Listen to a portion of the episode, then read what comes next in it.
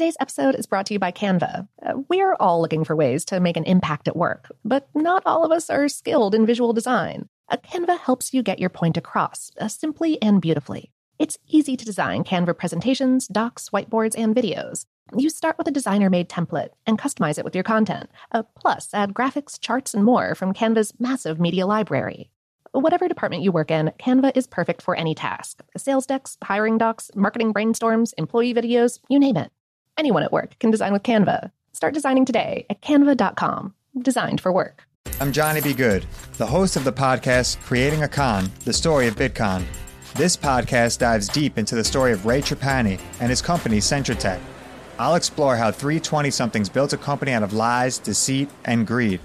I've been saying since a very young age that I was going to be a millionaire. If someone's like, oh, what's your best way of making money? I'm like, oh, we should start some sort of scheme. Listen to Creating a Con, the story of Bitcoin, on the iHeartRadio app, Apple Podcasts, or wherever you get your podcasts. Imagine you ask two people the same seven questions. I'm Minnie Driver, and this was the idea I set out to explore in my podcast, Minnie Questions. This year, we bring a whole new group of guests to answer the same seven questions, including Courteney Cox, Rob Delaney, Liz Phair, and many, many more. Join me on season three of Minnie Questions on the iHeartRadio app, Apple Podcasts, or wherever you get your favorite podcasts. Seven questions, limitless answers. Hey there, I'm Dr. Maya Shankar, and I'm a scientist who studies human behavior.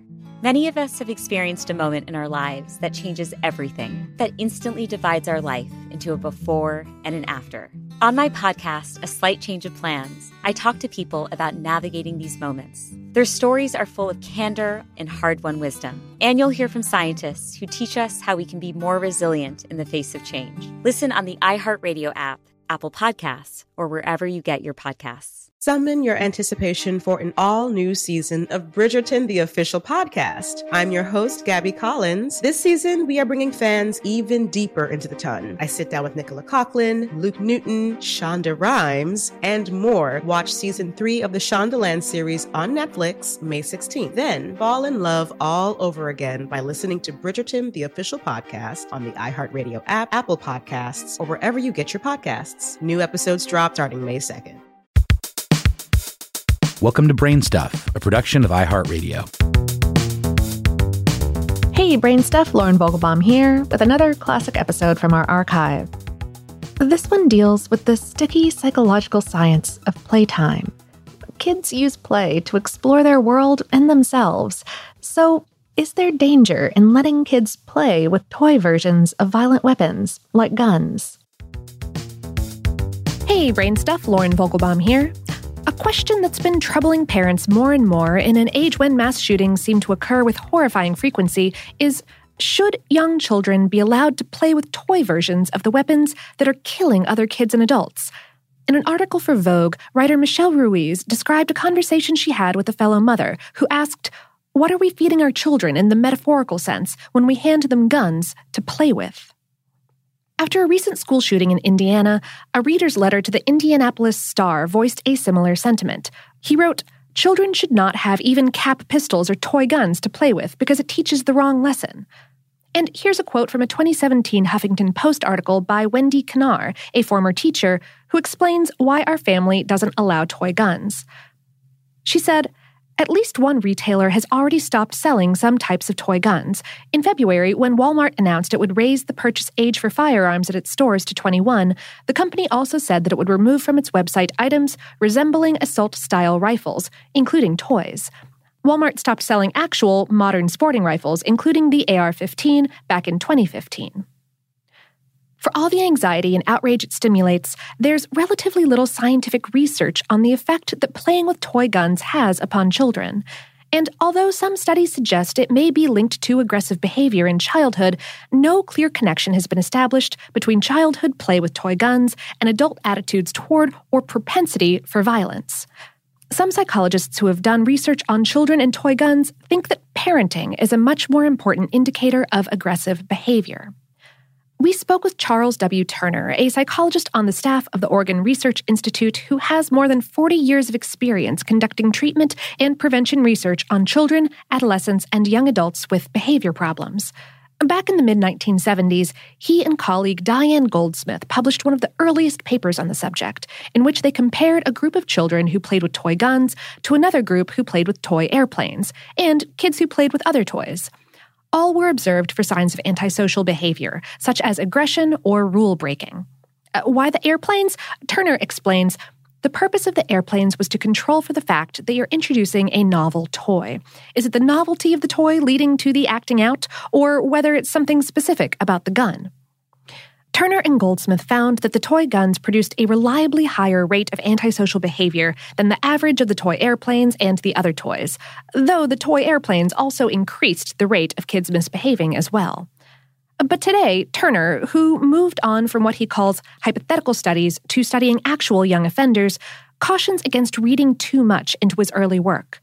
From a practical standpoint, he says, it would be hard to look at whether playing with guns as a child affected attitudes as an adult. Based on his own work, as well as that of other researchers, he suspects that playing with guns as a child is one small part of a bigger picture of what leads to adult aggressive behavior. It's a small, nearly trivial part. He puts more weight on other influences, such as how a family relates to a child and their pattern of interactions. In a study published in the journal Early Education and Development in 1992, researchers Malcolm W. Watson and Ying Peng observed 36 3 to 5 year old children in free play in a daycare center and coded their behavior for the amount of real aggression, pretend aggression, rough and tumble play, and non aggressive pretend play. They also had parents fill out a questionnaire to gather data such as whether kids played with toy guns at home 56%, mostly boys, did, as well as whether they watched TV programs with aggression and the amount of physical punishment that parents used for discipline. The researchers found that toy gun play, along with parental punishment, were associated with a higher level of real aggression, though not with pretend aggression. We spoke via email with Watson, who is the George and Francis Levin Professor of Psychology at Brandeis University. He said, There are so many factors that act as antecedents to real aggression that this one study could not evaluate the entire story. Various factors may interact to increase the likelihood of aggression in children and children developing long term aggressive tendencies.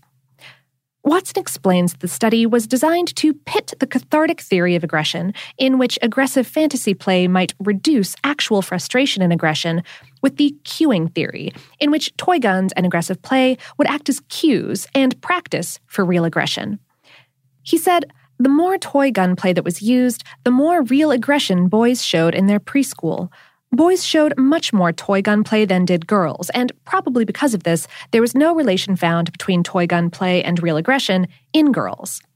Interestingly, we also found that the more toy gun play that was used, the less non aggressive pretend play, including pretend aggression, children showed. And non aggressive pretend play is seen as a good thing for children. He continued So, in effect, there was no evidence for a cathartic effect, but there was evidence for a probable cueing effect. Playing with toy guns may be increased when some children already show more aggression, or reciprocally, real aggression may be cued and increased when children play more with toy guns. It just didn't seem that anything good came from playing with toy guns. But Watson also notes that the strongest factor that predicted real aggression in preschoolers, uh, more than toy guns or watching violent TV, was the amount and frequency of parents spanking their kids or using other corporal punishment. Watson said, we have done subsequent studies that showed that children who were more aggressive led to parents using more corporal punishment over time, but that the use of more corporal punishment led to even more aggression in the children. Parental use of corporal punishment was part of an ongoing negative spiral. He continued, I think pretend play overall has a great influence on children's development and thinking, and so I suspect that toy gun play may have long term consequences but I also suspect that parental attitudes towards guns and also parents' modeling of aggression will have even stronger influences.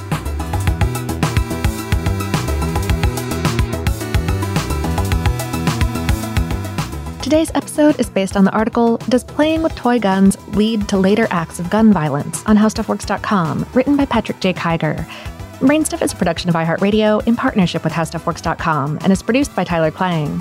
For more podcasts from iHeartRadio, visit the iHeartRadio app, Apple Podcasts, or wherever you listen to your favorite shows.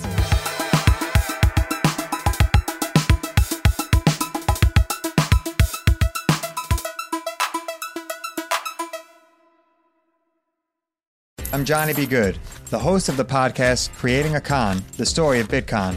This podcast dives deep into the story of Ray Trapani and his company Centratech. I'll explore how 320 somethings built a company out of lies, deceit, and greed. I've been saying since a very young age that I was going to be a millionaire. If someone's like, oh, what's your best way of making money? I'm like, oh, we should start some sort of scheme. Listen to Creating a Con, the story of Bitcoin on the iHeartRadio app, Apple Podcasts, or wherever you get your podcasts. Imagine you ask two people the same seven questions. I'm Minnie Driver, and this was the idea I set out to explore in my podcast, Minnie Questions. This year, we bring a whole new group of guests to answer the same seven questions, including Courteney Cox, Rob Delaney, Liz Phair, and many, many more. Join me on season three of Minnie Questions on the iHeartRadio app, Apple Podcasts, or wherever you get your favorite podcasts. Seven questions, limitless answers.